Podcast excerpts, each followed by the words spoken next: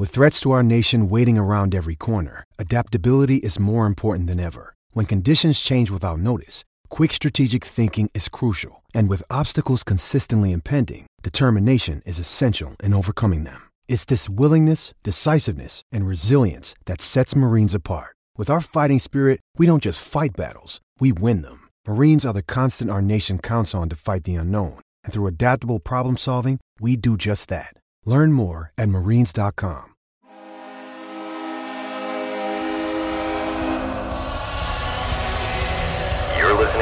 to the Hockey Podcast, brought to you by the Hockey Writers.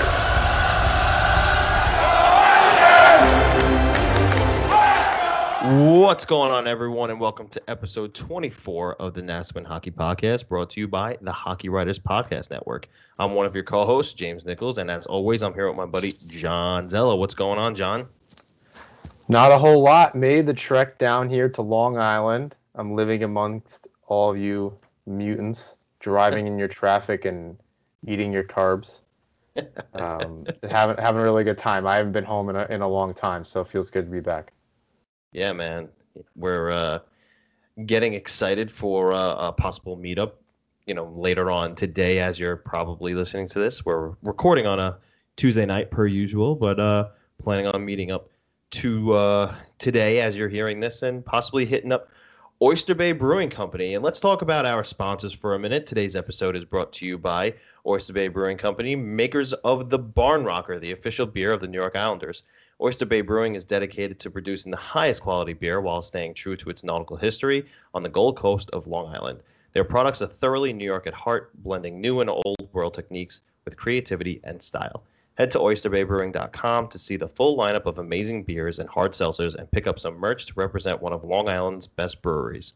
You can also follow them on Twitter and Instagram at Oyster Bay Brewing, no G, and visit their brewery at 36 Audrey Avenue in Oyster Bay seven days a week.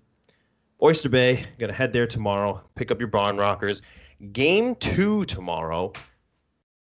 Islanders versus Flyers. Uh, great, great, great game one. We will talk about that in a little bit. But there was a lot of things that went down in the NHL uh, this week. Only eight teams remaining.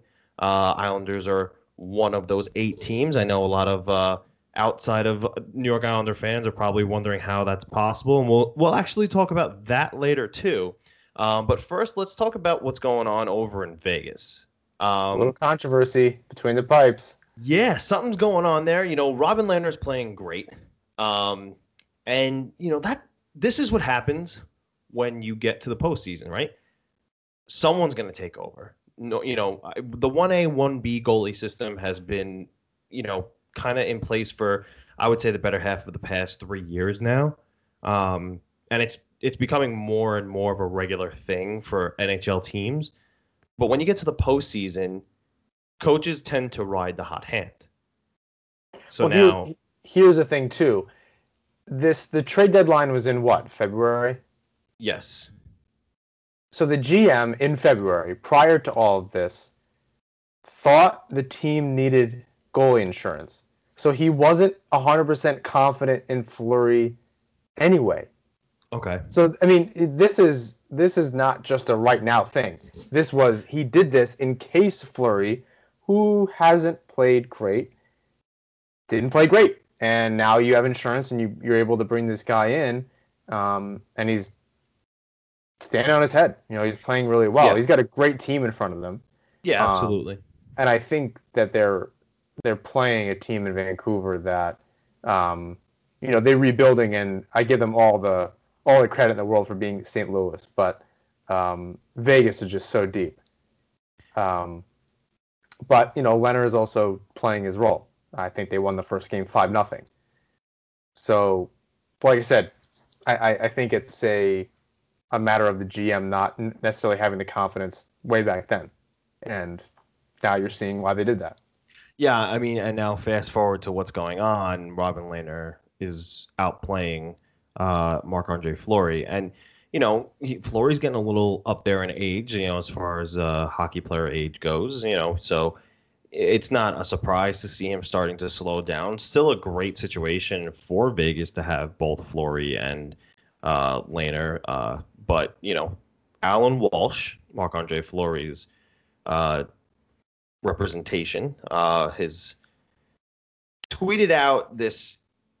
It looked like a, a, a painting, right? It, is that what it was? It was a, he had like a painting made of. I, I think it was just really photoshopped, and they Could have been, put, yeah, put this sword through it with De Boer's name on it, and right.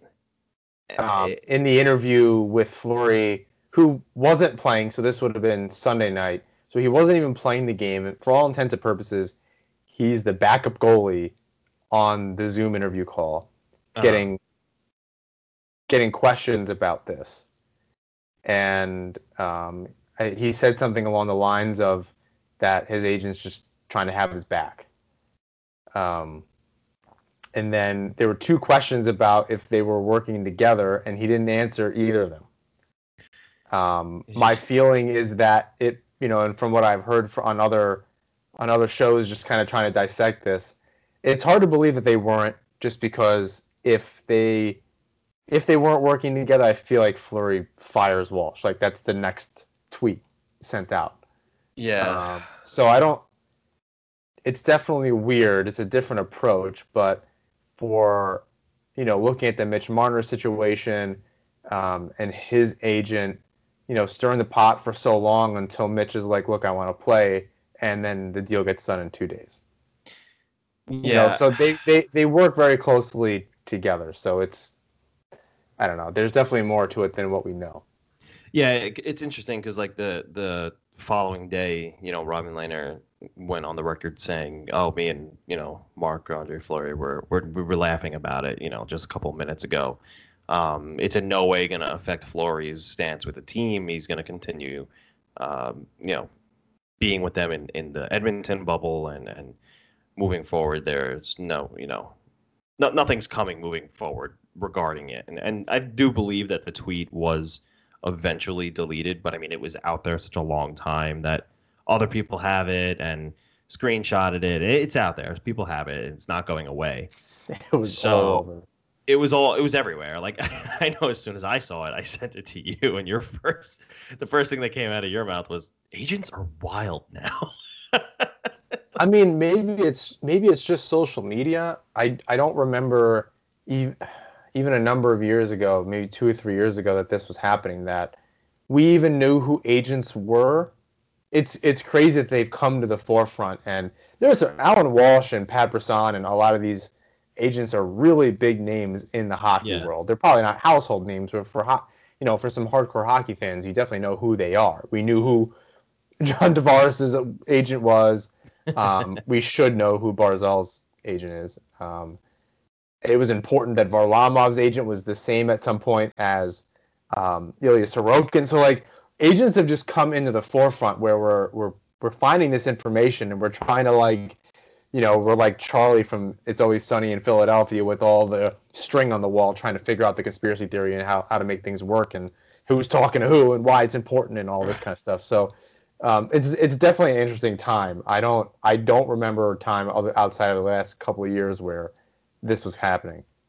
Yeah, I mean, we definitely know who Ilya Sorokin's agent is now, Dan Milstein, because he he's been pretty uh, uh, all over social media, you know, ever since Sorokin was a free agent, and then you know all that came about, um, tweeting out all the images for him, and it was his birthday, and hashtag We Are Gold Star. So Dan Milstein's been all over the map, uh, and you're totally totally right. Uh, agents are evolving, I guess. You know, they used to just be these behind the scenes guys, like, you know, they they got the contracts done for the players and everything like that. But now it's like, you know, they're so outspoken. And so I guess social media will do that, you know. I mean, everybody turns to social media and I guess they kind of use it as a weapon, you know. That was intended obviously to be a statement. And it, it certainly was. I mean, it got everyone buzzing. You know, I know Elliot Friedman even quote tweeted it and was like, "Oh wow!" Like he was shocked to see it. So it worked. Whatever he did, it worked. I don't know what the turning point was because the salary cap, you know, outside of the the pandemic was going up. Uh, players were demanding more um, a little bit earlier, and so you have these agents trying to defend these much younger players with a lot, you know, a good track record, but not a very long track record. And I don't know, I don't know what cocktail was mixed together to make all that, all this kind of happen. It's, Yeah. um, it's a weird time. Uh, and I think we all have a lot of time on our hands now, and we're like all paying attention to all of this stuff. So it's very easy for this to blow up. Um, every time uh, an agent or any you know anything in hockey, even the smallest things get kind of blown out of proportion. Although this was Yeah. very strange. Um, Yeah. definitely unprecedented. But again, the Fleury's numbers during this just have not been very good. Lehner is out playing, and that's just the name of this. Um, you know, we'll, we'll talk later. Just kind of the name of this game about the Islanders and Trotz and uh, what he did or didn't like, and who might be in the lineup, and how they kept changing things. You and I keep talking about this during every single game. You know, we're di- we're we seem to be dissecting the lineup, or really just the third line, and trying to figure out, you know, what what's going on there. But um, you know, in, in the playoffs, you you got to go. You know, when something's working, you just have to roll with it until, um, hopefully, you win a game and can make a change instead of losing a game when Yeah. they they matter so much more and make that change because then you're on the defensive, you're on your heels a little bit, and you're making a change as a reaction to something bad instead of being proactive to say we got to keep moving this forward. You know, we played well, but we can take it another step. Um, and that's what the Islanders have been doing, frankly. Yeah. they've been able to kind of make these changes um, while while playing pretty good. But we'll we'll get to that. Yeah, and uh, speaking of making a change, NBCSN has been forced to make a change because Mike Milbury, uh, after a plethora of backlash on social media, has chosen to step away from broadcasting the the remainder of the Stanley Cup playoffs for his uh, remarks that he made on uh, a live broadcast. Uh, I forget which game was The, playing. the Islander game, was it during the Islander game? I believe it was Game Five. Okay, yeah. So you know, he made that obvious stupid remark about you know the the guys having no distractions in the bubble because there's no women there. Um, tons and tons of backlash all over social media, um, and, and I saw a large um, movement of that backlash come from a lot of women reporters uh, with the Athletic and and and even NHL Network um a ton of them were like i'm sick of this. And you know rightfully so like you know that shouldn't be the first thing that comes out of your mouth when talking about why a player is so focused. Um so you know I- it, was right that he stepped away. It will be interesting though to see how NBCSN handles this going forward. Is he going to be back for the 2020-21 season I think there's two two things on this. Um, the first one being when a re- when a reporter or TV personality says something on air. To me, and I think a lot of other people, it means that they're probably saying worse things off the air. So it's something they can take into consideration. I think, and I never heard the quote, and I don't. Was it the Reds play-by-play? It was someone in baseball, some team's um, radio host, or t- maybe TV broadcast host, Mhm. said some. Um, I don't know if it was homophobe, whatever it was. oh this and- was and- recently right Yeah, and he, and then he apologizes on the air. Yeah. And you know, when you're saying things that freely, that's a huge problem. That Sure. means that it's that chances are behind closed doors, you're saying really bad things. And not to go on a huge tangent, but I did skate the other night, um, poorly. But I skated the other night at Iceland in wherever, whatever town that is in Huntington, and um, you know. I I can't believe what I heard out there. Still, I can't believe what I heard out there. So this is this is hockey culture continuing to do a terrible job at changing. And these are people, you know, in their 30s. These are um, these these are uh, by all accounts smart people, people I've known for a long time yeah and whew, is it upsetting? And that it kind of goes into my next thing is that if you can't see why an employer can and will fire or suspend someone for saying something, anything that doesn't align with their values, I'm not sure we can have a conversation. That would happen if I work at a bar, and they told us do not say these things, you know, about masks or this because people, you know, it's for whatever reason it's controversial. Spoiler, it's not. Just wear your mask. But we're not supposed to talk about it. Just nod your head, blah blah blah. If I went and then said something that didn't align with the values and was something that was explicitly said to me not to do, they let me go. Right. It's in the thing I signed. That's just how it works. And I don't know why anyone's surprised by this. Right. And this isn't even there was an article where it went on this whole laundry list of things Milbury has done. On the air, off the air. And we and I as Islander fans, we all know that he's off his rocker. Yeah. Um and if this is the if this was the last straw, good riddance. We talked about it when he went off about Tuukka Rask a couple weeks ago. Yep. Um, it's an old school kind of mentality. His whole shtick is just tired.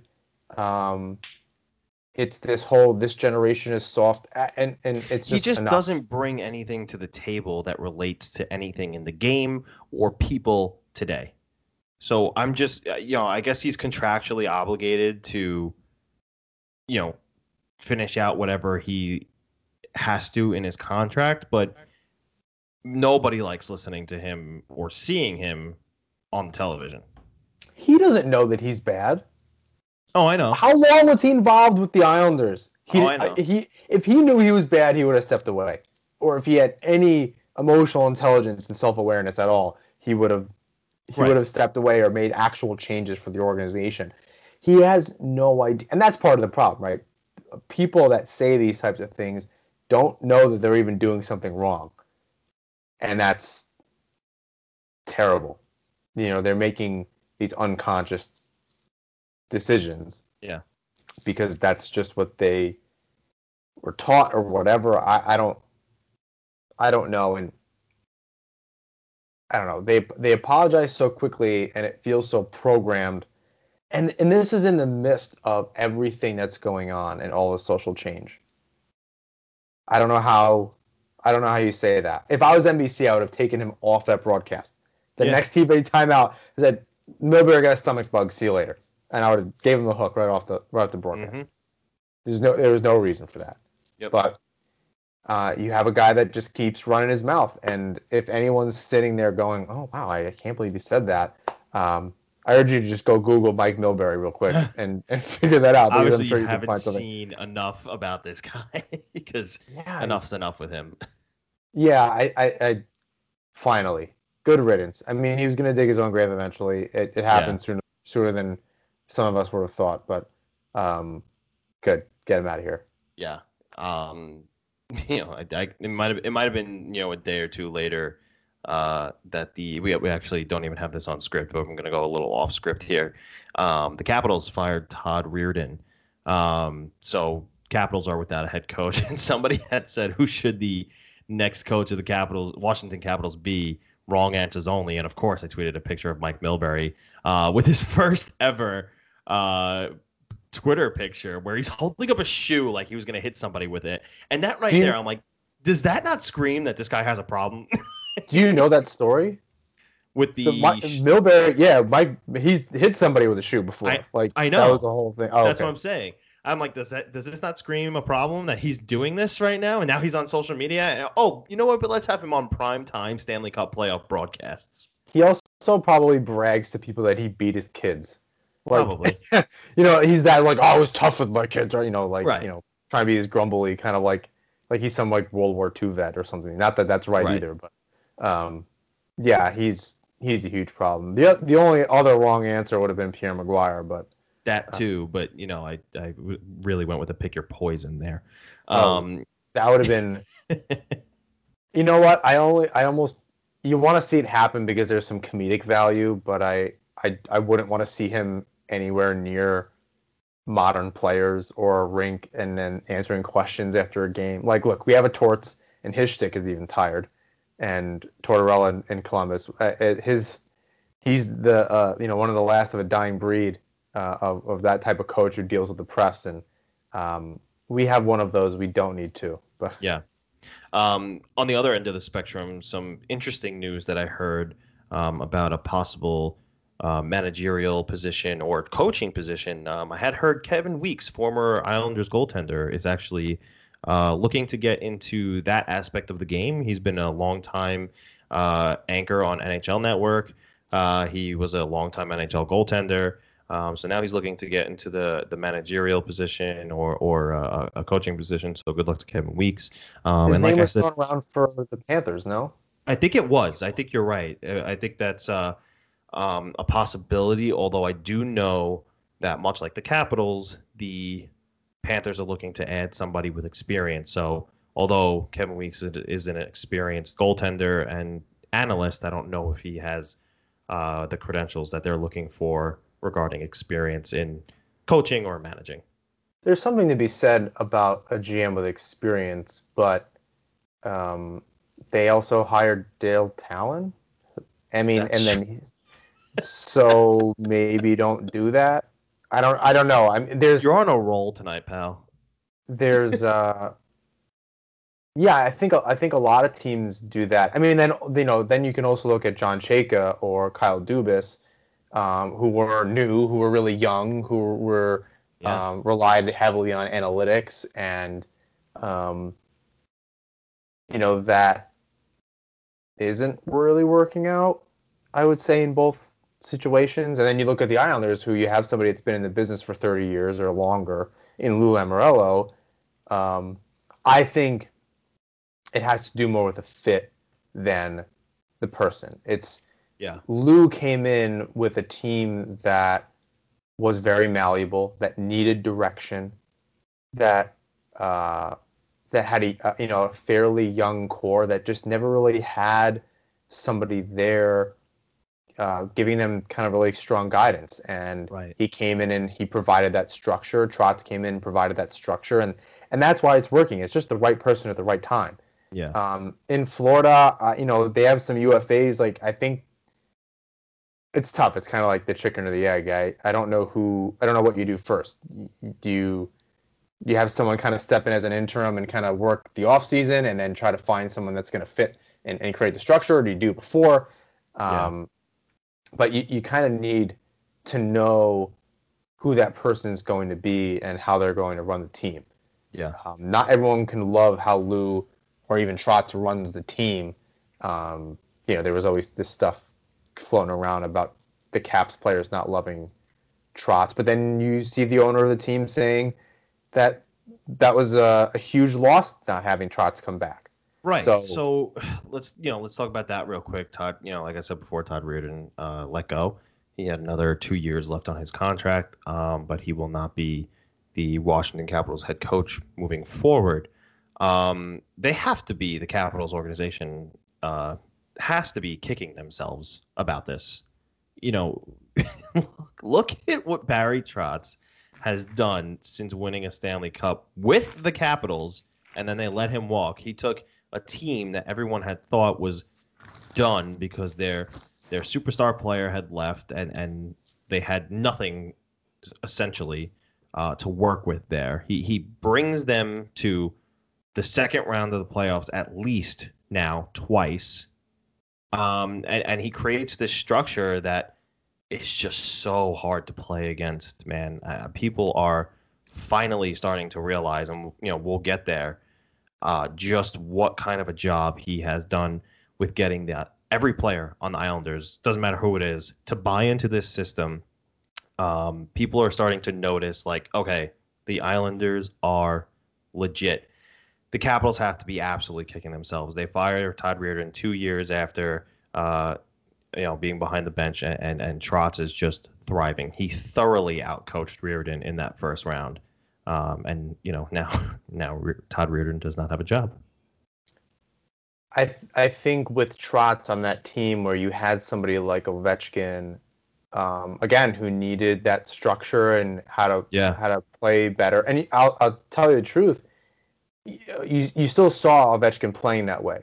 Lot, you know, a superstar blocking shots like that, you know, pure goal scorer blocking shots the way that he did, and his dedication to the you know defensive side of the puck was was awesome, and that's definitely a holdover from from Trotz. But you know, you see this this Washington team, you know, lose last year in the first round, and this year in the first round to these very structured teams in Carolina and the Islanders. And you have to think that Trotz is that missing piece. They kind of look like they did in the years leading up to the Cup, where they could never get over this first, second round hump, and they were always Yeah. knocked out by the Penguins or the Rangers or Tampa Bay or or somebody like that. And the the Capitals teams are always really, really good, at least on paper. They have the firepower, whether Yeah. it was you know from Semin to Oshie uh, as kind of those secondary scorers to Backstrom and Ovechkin. They they've had the goaltending, although Holtby's not what he used to be. Um, by and large, they had the defense. I love the pickups that they had a couple of years ago, solidifying that, and Orpik and Niskanen. Um, yeah. you know, having that experience with the Penguins, um, you know, getting them over that hub. You know, they, they had, you know, this X factor in Tom Wilson. They're still a really good team. You know, th- during the regular season, it's just Sure. There there's something about what that changeover is in uh, playoff hockey, and you, you look at the Toronto Maple Leafs, and it's the same problem, and in um, Tampa Bay as well. You just have, uh, I believe Boston beat them in, in Game One, um, Yeah. three to two, and there's just something about the the Carolinas, the Boston's, the Islanders, even the Columbus Blue Jackets type teams where they when you're playing playoff hockey all, all season and that kind of grind grind them out game and um, just just playing tough hockey, even if you weren't super successful, right? The Islanders, Columbus, you know, they they are in the six, seven, eight spots. Um, they know how to lock it down in the playoffs.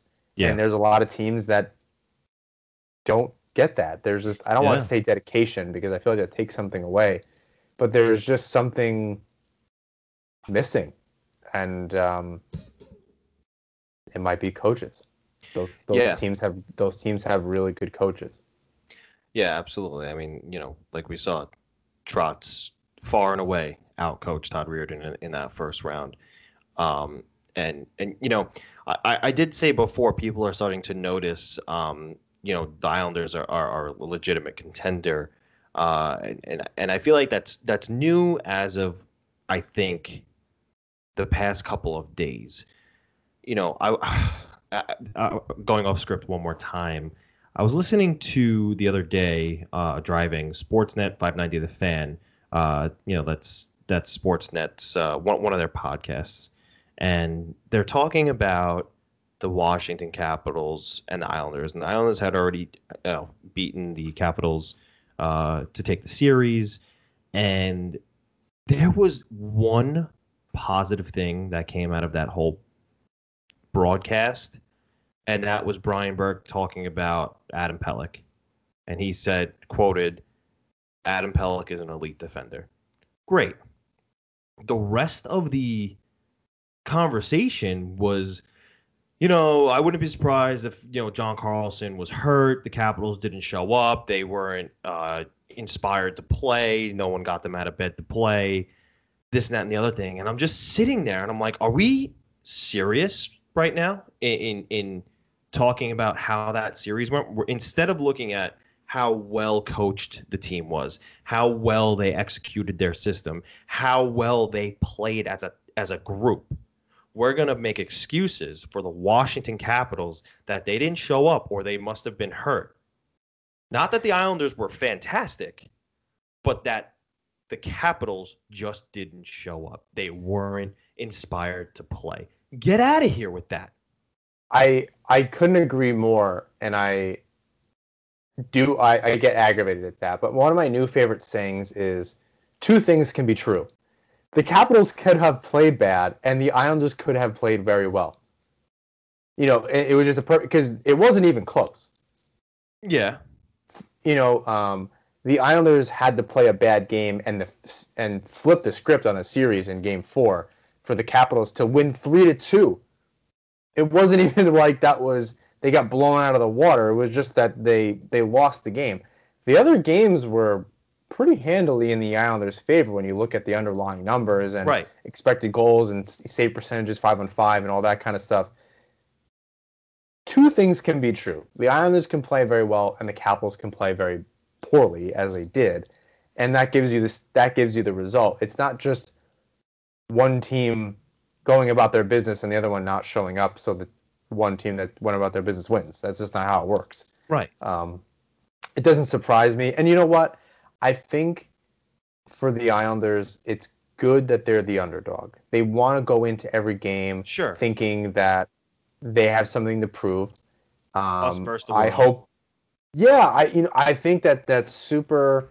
That's something that even you know going back and I referenced this on a podcast early. You know, something we were up to episode twenty four. So a number of ep- episodes ago about how Zin and Kanopka did the same thing with TSN a couple years ago. That you know Islanders don't get any respect and it's the, you know they have a great organization and all that kind of stuff. You know they've always been in that spot and that's fine. Yeah. I don't think the team cares about that because No, they don't. um, they absolutely don't.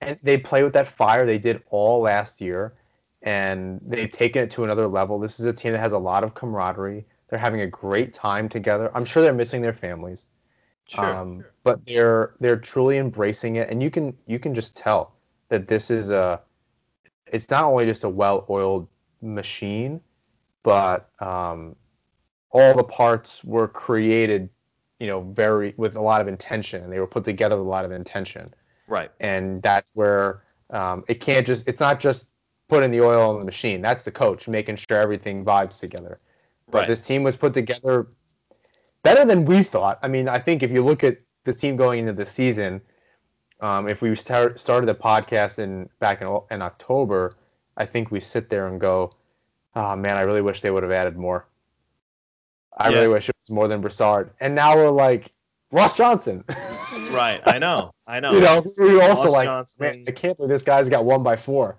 Like, I, I- you know, I, I can't believe you know Komarov. Oh my god, uh, you know, And both of those players, and we'll again we'll get there. Talk about the the game one. Fantastic, absolutely fantastic. But we'll we'll get there in a second because the other thing, and you're going to eat this up too. Uh, Pierre McGuire on TSN 690 was quoted saying, "Something must be wrong with Claude Giroux. He may be injured. He doesn't look like himself because he's not looking hundred percent." And again, here we go.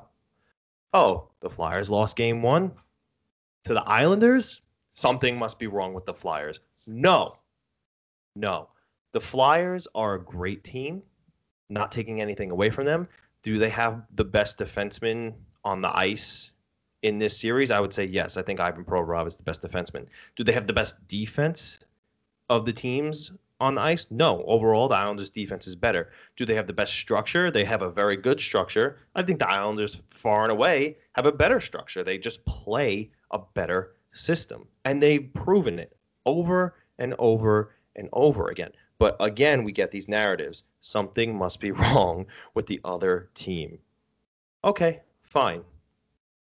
It, that very well may be the case, and um, he was a ghost out there. I'll say that. Uh, Voracek Sure. and Konecny, I think, were the only two players that I heard their name multiple times, and it mainly for Konecny's case, it was that you know he hasn't scored yet in the playoffs or something, and he was getting frustrated. Right. Um, but you know, Voracek made a couple really good plays. Um, they're a good team. I'm not gonna, you know, there's a reason why they they snuck in that number one spot in the round robin, uh, and that kind of that whatever you want to call it. Um, they were one of the top three teams in the Metro going in. Mhm. Um, you know, there's a reason for that. They're they're a good team, but um, the Islanders are just kind of hitting their stride at the right time. Yeah. And like I said, two things can be true. You you the Islanders are just playing really well, and I think, and I'll you know, and I'll say this now. I think any Islander fan would get a tattoo of an asterisk if it meant they were going to win the cup. I don't think that it matters no. you know what the situation is. And at this point, and I was thinking about this yesterday during the game. At this point, I don't, you know, the bubble situation and that kind of mental wear, I think is really tough. But when you're in the playoffs anyway, you're not going out and you're you're pretty much, unless you have multiple days off in the playoffs. If you know if you win a series early or something, you're not really like going out and golfing and everything anyway. Right. I think it. I think it's. I don't think it's quite like lockdown, but I I don't know that it's as freewheeling as maybe people think. Like this maybe isn't that different Right. as I- far as playoffs concerned. So uh, you know, and then the style of play, everyone's had multiple series at this point, tons of games.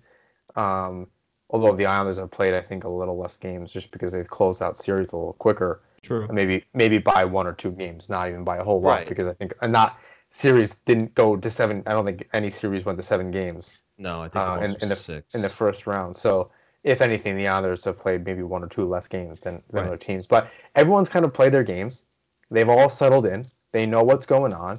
Yes, the emotional, mental part of it is is different and tough, and you're away from your family. And um, but yeah, I think everyone's should be at least hitting their stride and playing some good hockey. There's no excuse where there's been a layoff for whatever. You've Right. all been playing for you know a month now. Um, maybe it's not mid-season form, but it's pretty good hockey. I'm not seeing a whole lot of mistakes out there that you wouldn't see anyway. Right, exactly.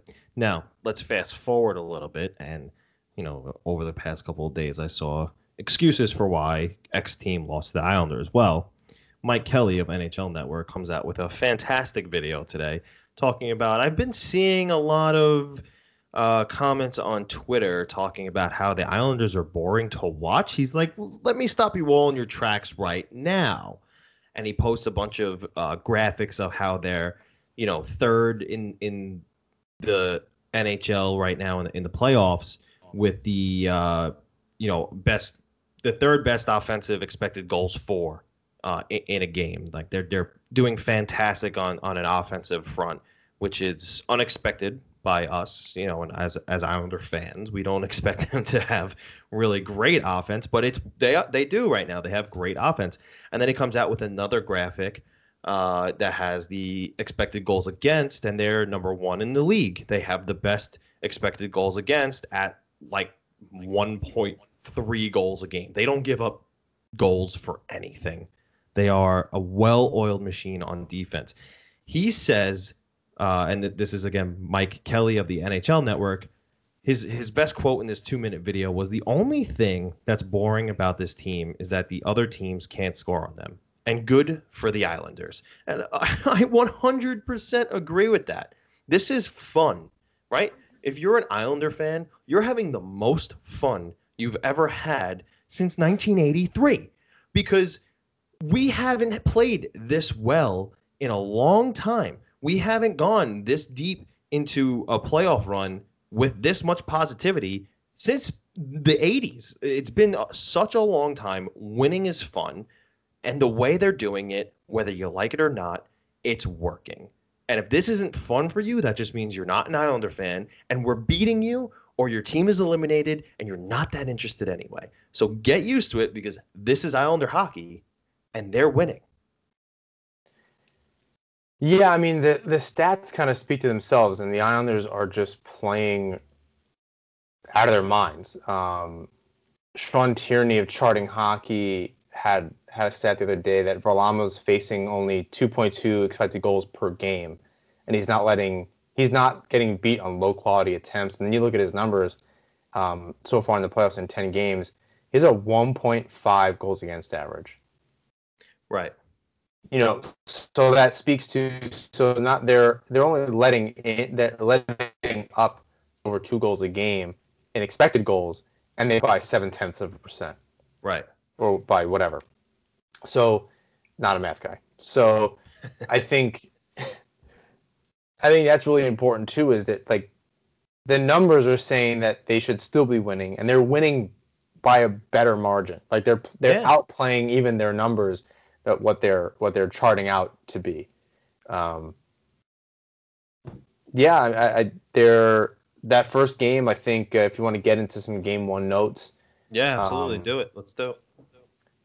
Who would have guessed the Islanders would be the team absorbing an offensive push by another team Not and me. responding with a goal? Or and how long did we watch this team desperately try to score? And I said, I think I texted this to you yeah. before the game. I hope that they don't have this big offensive push, and then Giroux just comes down and lights him lights him up, or Voracek just comes down and lights him up. Yep. And it was the other way. other completely the other way. How long have we watched this team suffer through this? Right. And where they were this young team that just had some firepower, but um, and and some ability to finish, but they just run into a good team.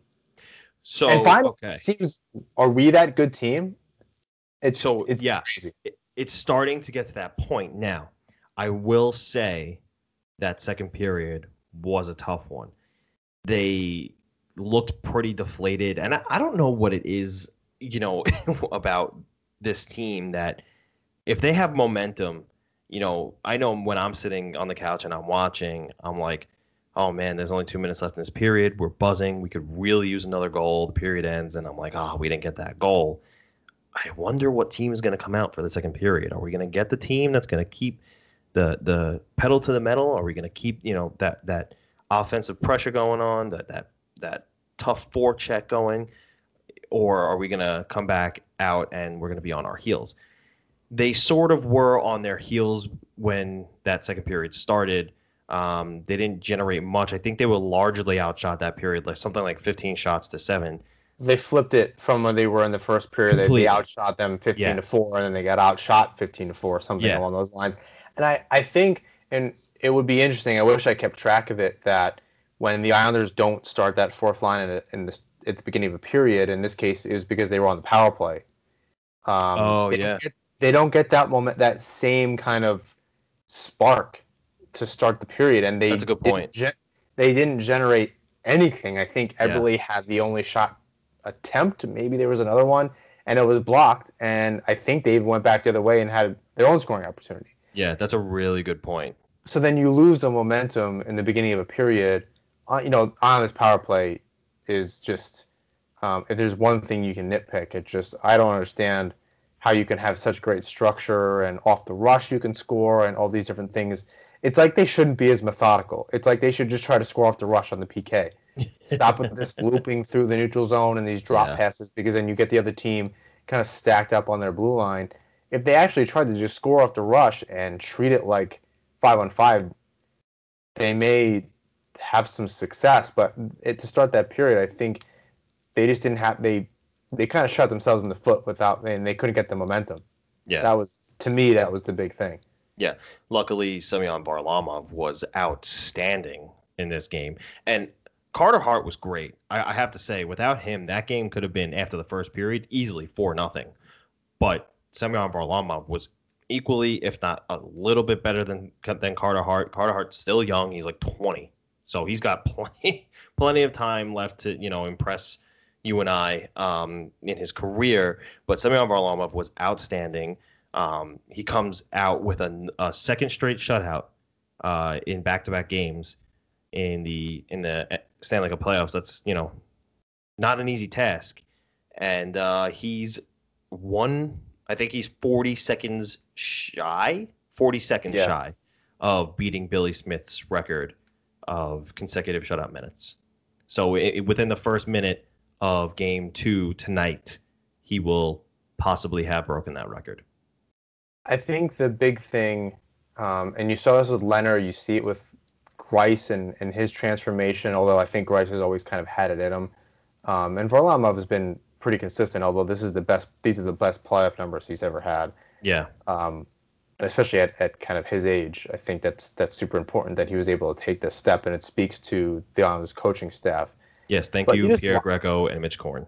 Oh my God. Yeah. Uh, we all need to send them a fruit basket or something. Um, Bagels, blue line. Bagels. That's right.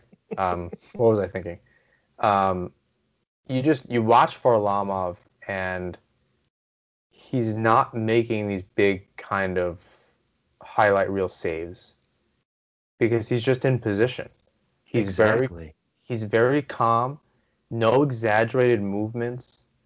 Um, he's challenging, and you know when he does let in a goal, which seems to be few and far between these days, but when he does let in a goal, it's because he's not at the top of his crease or he's not playing. You know, it's these li- very little things that you can kind of just tell. You you know what happened. You know what led to it. Yeah. Um, you know, beside the, any kind of defensive breakdown or whatever, um, he, he just wasn't playing something correctly. But on a lot of those shots, like I know he's not seeing them, but he's just in position. He's challenging. Yeah. And he's calm, cool, and collected. You know, to use a cliche, he doesn't seem like he's not fighting pucks off. You know, Right. rebounds are going into the corners. Very rarely is there kind of a second opportunity anyway, because the you know Islanders defense clears that puck um, and, and makes it go the other way pretty quickly. Um, but yeah, I mean, it's it's kind of amazing to watch. Yeah, after the game yesterday, Andy Greene, who also had a fantastic game, uh, was talking about Varlamov's play, and he's like, he's making all the saves that you know we need him to make, and even you know even those pucks that he's not seeing, they just seem to be hitting him anyway, and it's just because he's in such good position. He's just doing a really good job of putting himself where he needs to be. So, like you said, nothing spectacular where he's had to you know come across the crease like Carter Hart did in, in the first period and absolutely stole a, a goal from Brock Nelson. Nothing like that, but he hasn't needed to do that just because he's been so good with his positioning, and that that speaks volumes to how good of a goaltender he actually is. If he doesn't need to be out of position and make that highlight reel save, it just means that he's doing what he's supposed to be doing. And he, you know, he does do it, and you, I think we've seen it maybe in these playoffs. It's just not very often that he needs to make those heroic saves, but he is capable of that. Exactly. Um, on on that Brock Nelson goal, uh, or the the Carter Hart save rather, yeah. um, on Brock Nelson, I was disappointed to see Nelson hanging out below the goal line by himself. Like he was waiting for that play to happen, and then he had to step out and then take the shot instead of just being there. He gave Carter Hart way too much time. Not taking anything away from that save, Uh-huh. but Nelson didn't help his case there. Um, he had to step out and shoot instead of just being able to even redirect the puck in five hole or um, you know a quick quick release just to get it up, you know up and over the pad there.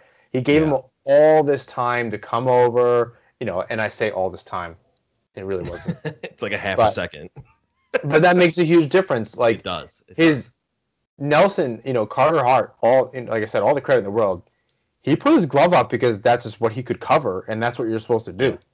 Um, so that's what Nelson had to shoot at. He didn't have time to get higher than that. So uh, Harder played the percentages and he won, and but Nelson kind of didn't help his own case there. And I I remember watching that play and and just kind of confused like why was he standing so low when Mhm. where the puck was? He he definitely should have been a little bit higher, um, at least not below the goal line. I don't Yeah. know. That was confusing to me. And I think another thing about Andy Greene, um, I saw some video or or some audio about from, from Sean Avery of all people, Sean Avery, commenting on Andy Greene that he looked like some history teacher or something from Portland, Oregon. like he's going on hikes on the weekend, and I was like, I don't know, I kind of like that. He seems like just like a down to earth guy. Like, but yeah, he he played out of his mind too, and um, out of his mind. What four what blocks, what a story. Four blocks. He had a goal. First goal in ten. The first postseason goal in ten years, ten seasons. Good for Andy Greene. I mean, he's he played his way into the lineup. Uh, Johnny Boychuk was injured. I think in game one against the Capitals, right? Or was it against the Panthers? Capitals, Capitals. Uh, right? I don't know. I think it was against the Panthers. It feel the Panthers series seems so So, long ago, I know. ago. I think it was game remember. one against the Panthers, and Andy Greene came in. He played out of his freaking mind and has played out of his freaking mind ever since, and has just played his way into staying in the lineup.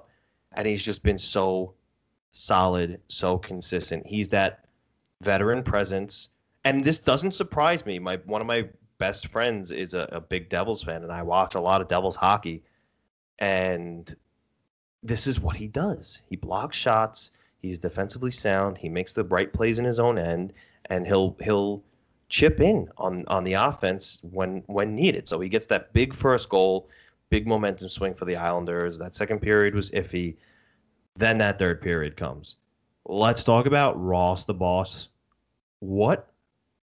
I, I- can't even understand you know, when when when the lineups came out, everyone's like, "Why is Ross Johnston playing?" Well, that we know why now because he he knows his role, right? And I wrote this in an article yesterday.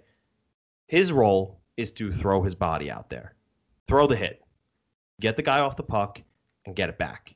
And what does he do? Throws his body. Komarov gets the loose puck, goal. And he had 10 hits yesterday. 10. And after that one forecheck where he threw the body and got the puck away and it, it led to a goal, he made a very similar similar play not three minutes later, and it almost led to another goal. I think Pageau just flubbed on the shot.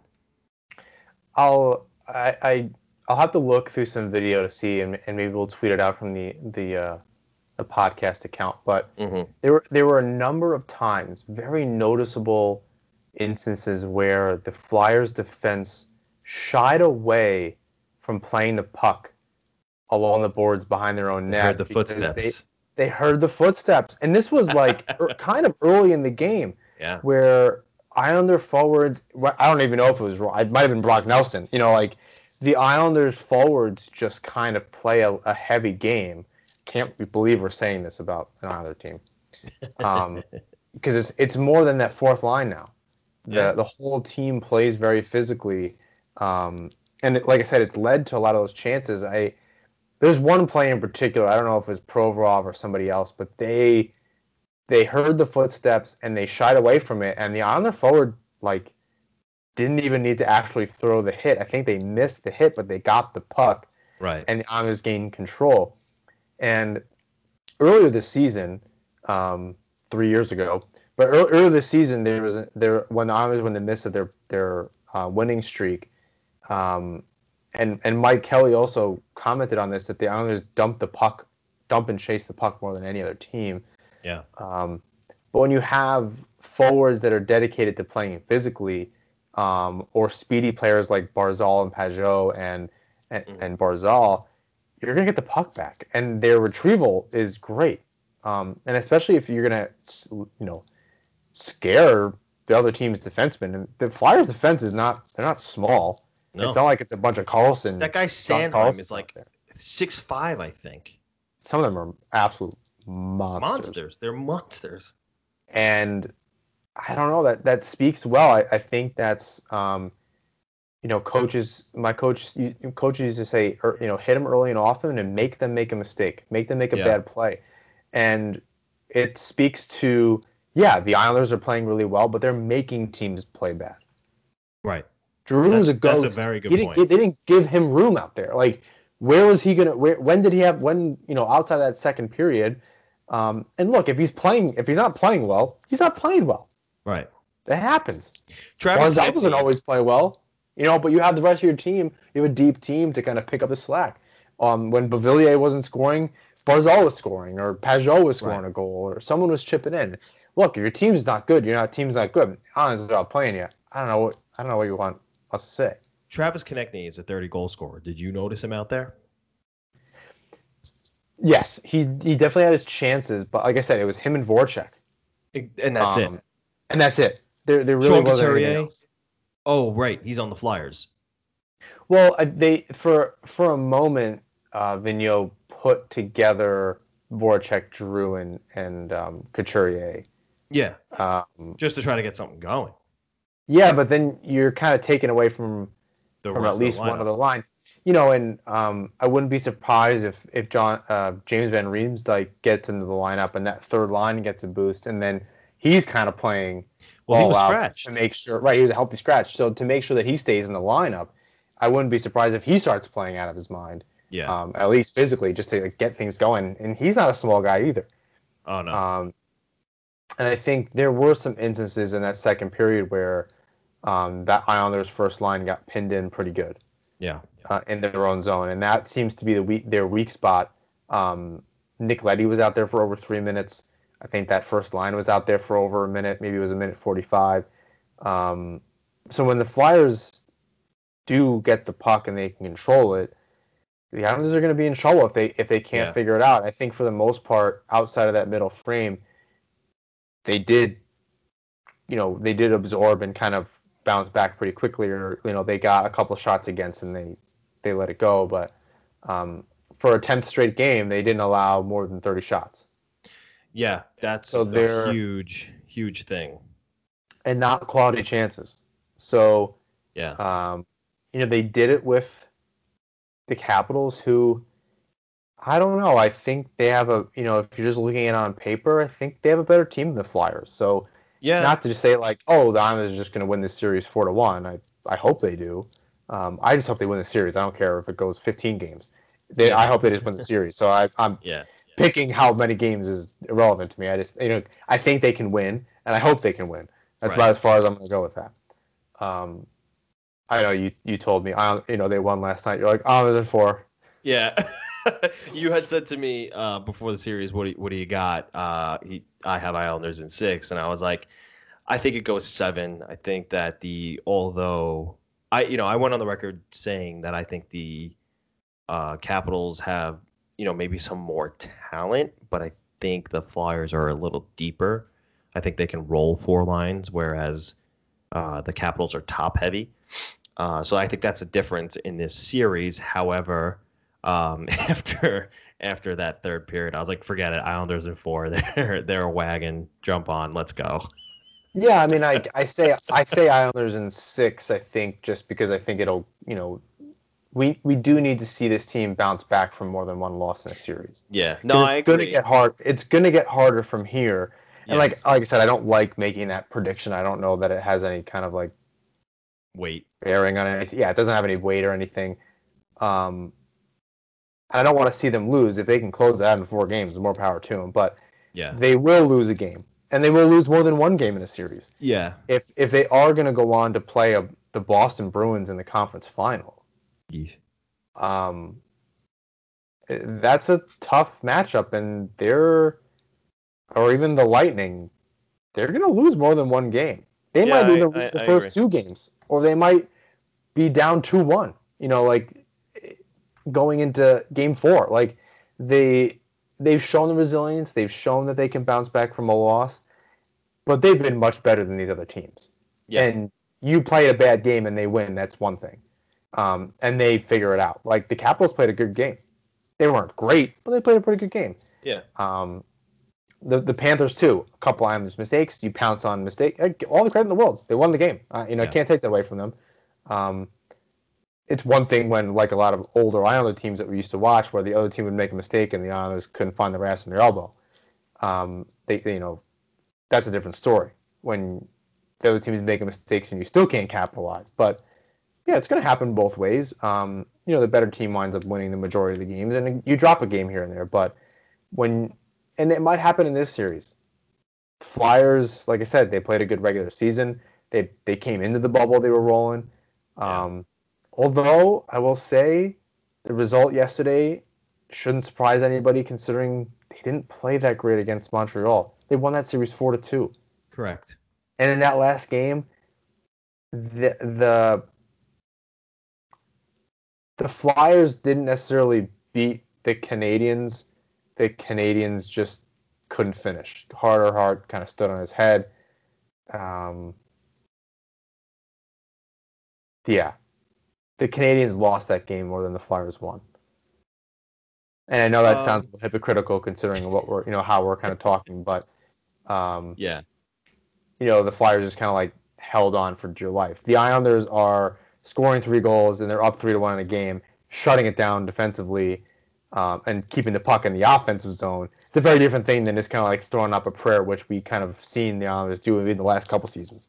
You know, they're winning a game two to one and we're just like white knuckling it to the end. Um, and that looked like what the Flyers were doing. They just white knuckled that series to wins and victories and didn't particularly look good doing it. It was just that you know the Habs aren't great. I think they have a great uh, foundation. They have you know Nick Suzuki and and some of these players are, are phenomenal. Kakiniemi. Yeah, Kotkaniemi's really He's a good. good kid. Um, you know they they do still have Carey Price. They do still have a Shea Weber when he's when he's healthy. Yeah. Um, and he was the whole series. they do have a Jeff Petry. I don't know if he's UFA or not. Um, Petry, Petry.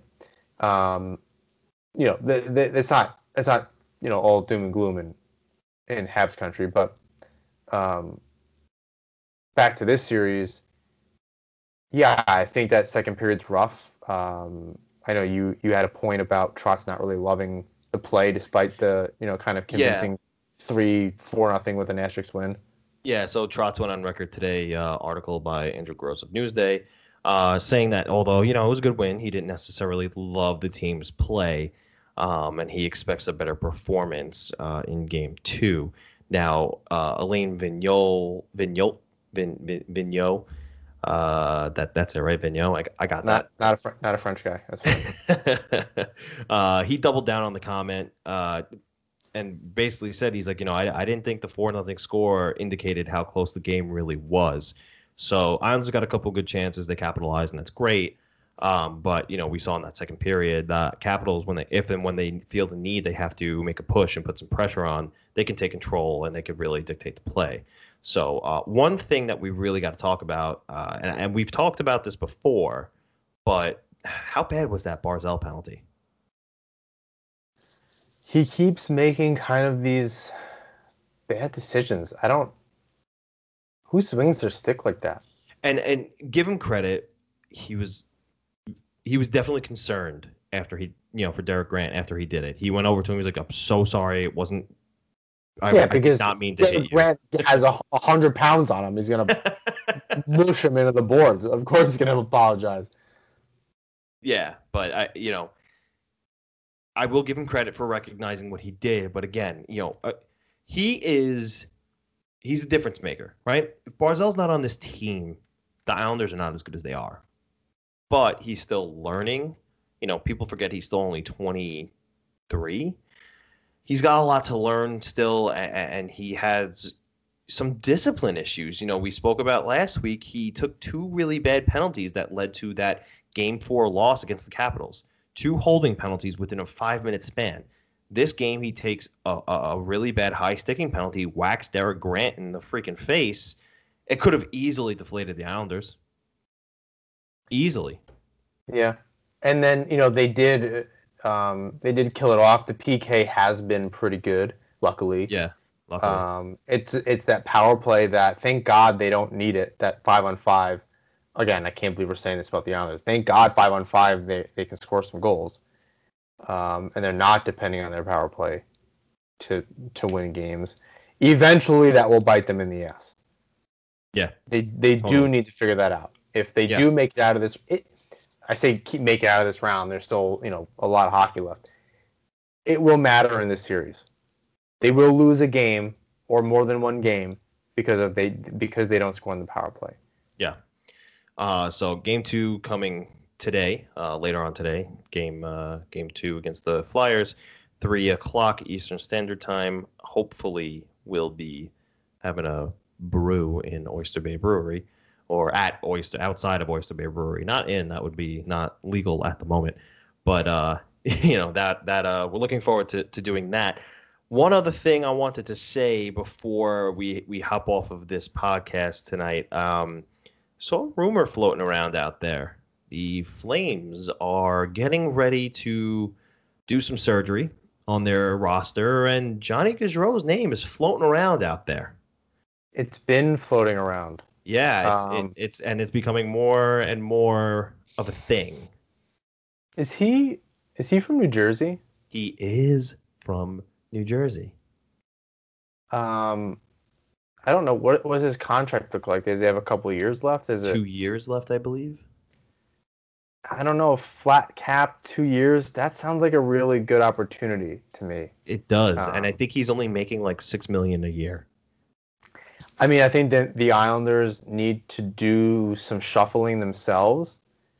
Um, I think we we knew that with Barzal's contract, with Pulock's contract, with Toews' contract. Sure, yeah. Um, trying to figure out what you do with a with a the Boychuk, which um, as necessary as it like somebody's five or six million dollar contract needs to go. It's, Yeah. it's just in general. Forget about to bring in a Gaudreau, but I that would break my heart, honestly. This guy over the last when did he get here? 14 15 season. He has given everything to this team. Yeah. and I don't like how easy it is that people just say like, "Oh, we got you know we got to move a guy," and it's a business and all that stuff. But I, the Islanders just different. I mean, I think as fans we're different, um, Yeah. and not just the the crazy kind of different. The actually like you know we're part of a team and a community type of different. yeah. And um, you know, Leddy made some really great heads up plays yesterday. Boychuk made some. You know, he's always been he's given his body for this team Yeah. over and over again without, uh, you know, batting an eye when he could, when it wasn't cut open by a skate blade. You know, like he Yeah. just, you know, gave everything for for this team to get them get them to where they are. And I understand the playoffs and where it is, and that might be a little bit of you know, kind of go, circling back to the beginning of the podcast. I understand why Fleury gets a little pissed because. Um, and his agent too. He brings him to the playoffs, and he doesn't get a chance to kind of finish the ride. And sometimes that Right. happens. But Yeah. if I'm if I'm Boychuk, um, first of all, I think Boychuk is rallying these boys every night after these wins. Oh yeah. I think he's giving them the energy. He's give, you know, he's got the experience and all this stuff. I think he's obviously upset, but there, you know, he is probably such an amazing presence on that team, and that's why it's even harder to think to have him not be there. Yeah. You know, when the when the going gets tough, I, you know, I just see him. There, some hockey players are just very vanilla. I want to go get a beer with him, so bad. It would be.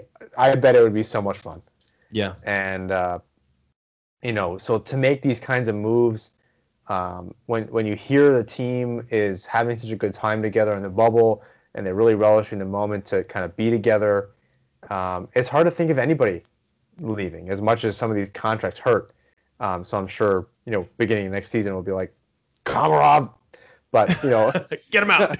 get him out of here. But you know, uh, I, I don't know. It, it's hard to um, it's hard to think about who has to go. And at the end of the day, you bring someone like Gaudreau in, and you do bring back an Andy Greene, and you have a Noah Dobson, um, and maybe you find a way to shuffle some things around to get some young guys in there. Suddenly Uh, things are a lot. I mean, and think about how good they're playing now. That's what I'm saying. Who what's who's a better fit for Matt Barzal than Johnny Gaudreau, a 30 goal scorer who also has wheels? Yeah, and then I see, um, you know, and that fir- the thing is, the first line is playing really well, right? Um, Lee finally found his game late in that um, Spectacular. Series. But you know, How about that Lee- smile? Lee Pageau Komarov doesn't sound like the worst thing in the whole world. It's hard go or It even. Ross Johnston and uh, Gaudreau, Barzal, and, and Eberle. That's the most offensive Oh my line god. had. In, that wasn't a power play line. I'm And drooling. that's also a power play line. Yeah, yeah, definitely. I and then fully in- expect I fully expect Komarov to be a healthy scratch most of the time next year, like he was towards the end of the regular season. Um, I'm thinking more a third line of Lee, Pageau, Wahlstrom, which would be You're- yeah, yeah. I'm thinking about how Trotz and, and Lamoriello will play. You know, get Dal Colle's still around. He you forget he got a shot yeah. in Game Five, and um, that's a big deal. I mean, listen, Uh, here's here's the way I'm thinking. You know, it might shake out. I I do know that in in the talks of Johnny Gaudreau might be shipped out, they're looking to address the center position, and I don't know, um, you know how young they're looking to get. None of the four centers that we have in the lineup currently are going anywhere. They're Right. they're going to be through and through the centers for the next foreseeable future. Uh, but why not now ship out a guy like Otto Koivula who he's pretty he's backlogged now. Where- Where's he gonna go? He's a center. I mean, he's a he's a winger turned center, but he had more success at the center position according to the organization. So maybe the Flames take a stab at a guy like Otto Koivula. Maybe you package Bellows, give them you know a couple of young guys if they're looking to get a little younger. Koivula, Bellows, give him Bode, throw Bode Wilde in there. The defense is looking pretty well, uh, pretty good right now, you know. And then a pick or something. I don't know. Go get Johnny Gaudreau. Yeah, I, I yeah we're going we're going back and forth on on that. Like go whatever it takes, and also like Get him. I mean, you know, Leddy Leddy Koivula, for Gaudreau and another pros or like a lower level prospect or something, or uh, a, maybe a pick. Um,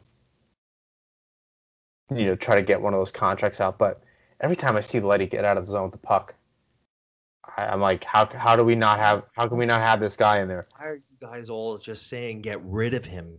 He does so much right. I think a lot of people still hang on to that season that he had a minus forty something. Let it go. Plus minus is a bogus stat. It's a team game, and that's an individual. The whole team was number. terrible. Exactly. The whole team was terrible. Plus minus is an individual stat for a team game that he could have been unlucky 49 times and had been on the ice with in a play that had absolutely nothing to do with him. So uh, yeah, he was he was in, uh, you know out there in most situations against the other team's top right, players. That's to happen on a team that couldn't play team defense. Um, the goalies were leaky. Uh, yeah, you were. It was a recipe for disaster. I don't know who you, I don't know who you get rid of on the on the back end to make that work because I don't think Calgary takes a Johnny Boychuk. I I think he's too old. I think he's too no, expensive. Right. They you know so I don't know how you do that. I think you have to kind of sacrifice that. I mean, and then awesome. you also have to consider what you may lose in the expansion draft. If you're going to give up right. something in a trade and then also expo- expose uh, Scott Mayfield, ooh, down Leddy and Mayfield yeah. with an older Boychuk, uh, maybe an Andy Greene and a young Noah Dobson, who may, would be in his second or third. Like, ooh, uh, I I don't think Lou Lamoriello lets that happen. I don't think Trotz lets that happen. No. So that's it's a tough call. I don't I don't yeah, know how you know. just kind of um, do that. Maybe it's their island's a little bit deeper in the you know uh, although the athletic rankings came out for for like kind of like overall team and depth and all that kind of stuff and prospects um, and they were like 28th which isn't great but um, I don't I don't know what you give up that makes sense for Gaudreau who's 28 something? 26 uh, 26 okay that that's different. So you got four years of them. um, yeah he'll be, he'll be 27 next year. you better hope a bold, bold wild or any one of those guys in four years doesn't start hitting their stride at 23 yeah. or 22 and make us look bad because yeah. Yikes. Like that doesn't um i don't know that that wouldn't sit well with me now now when a cup with Gaudreau, you easily forget about that. Although look at look at the Caps winning a cup two years ago and then where they are and how upset the Caps fans are. I kind of want the team to just be pretty good for a long time. I want them to be one of these like Penguins yeah. teams, Boston's, where they're making the at least the, you know the conference well, finals and things like that on a regular basis. So I, I don't know what that looks like. I don't want them to be a one and done. Yeah, um, you, it's funny because we're sitting here, we're sitting here saying like, oh, you know, you lose this guy and that guy, you know, maybe they're not so good anymore. But at, at the same time, in the same breath, I could easily say because we said it earlier, it doesn't matter who Barry Trotz puts in the lineup; they're all performing. so it's eh. true. I, I think on defense, that's where they really are truly a deep team. Yeah. There on the current roster, and then moving, you know, if everything stays intact. So for the yeah. last two years, you largely have, you know, the same team overall, outside of a few pieces here and there. But that defense just plays well together. Right. There's a lot of chemistry there. Even you know, Leddy and Greene have played really well together. Yeah. Um, so I think that that um, that speaks volume, and they're all homegrown talent. They all want to be there. They're all signing up yeah. to be there. Hopefully, I hopefully Pulock signs up to be there. Yeah. Um, I think that speaks to kind of like or leads us in anyway to something I was thinking about. Um, you know, game between game two and three with uh, with the back to back.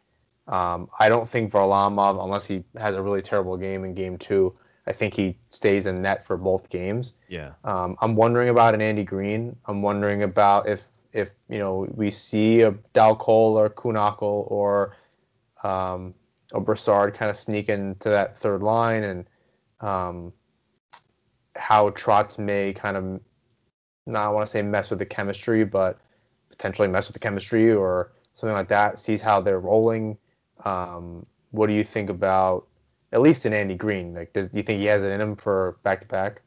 Yeah, I mean, I I don't see it, it really all hinges on how tomorrow or tonight's game goes. Um, I, I think a major factor here is that it's a three o'clock start Wednesday and then a seven o'clock start Thursday, so it's a little more than 24 hours between um, between games. So I think that ha- do they have a, a good game on Wednesday, Thursday you'll see the same lineup. I think if you, you have a, a hard game on Wednesday, you see a different lineup uh, Thursday.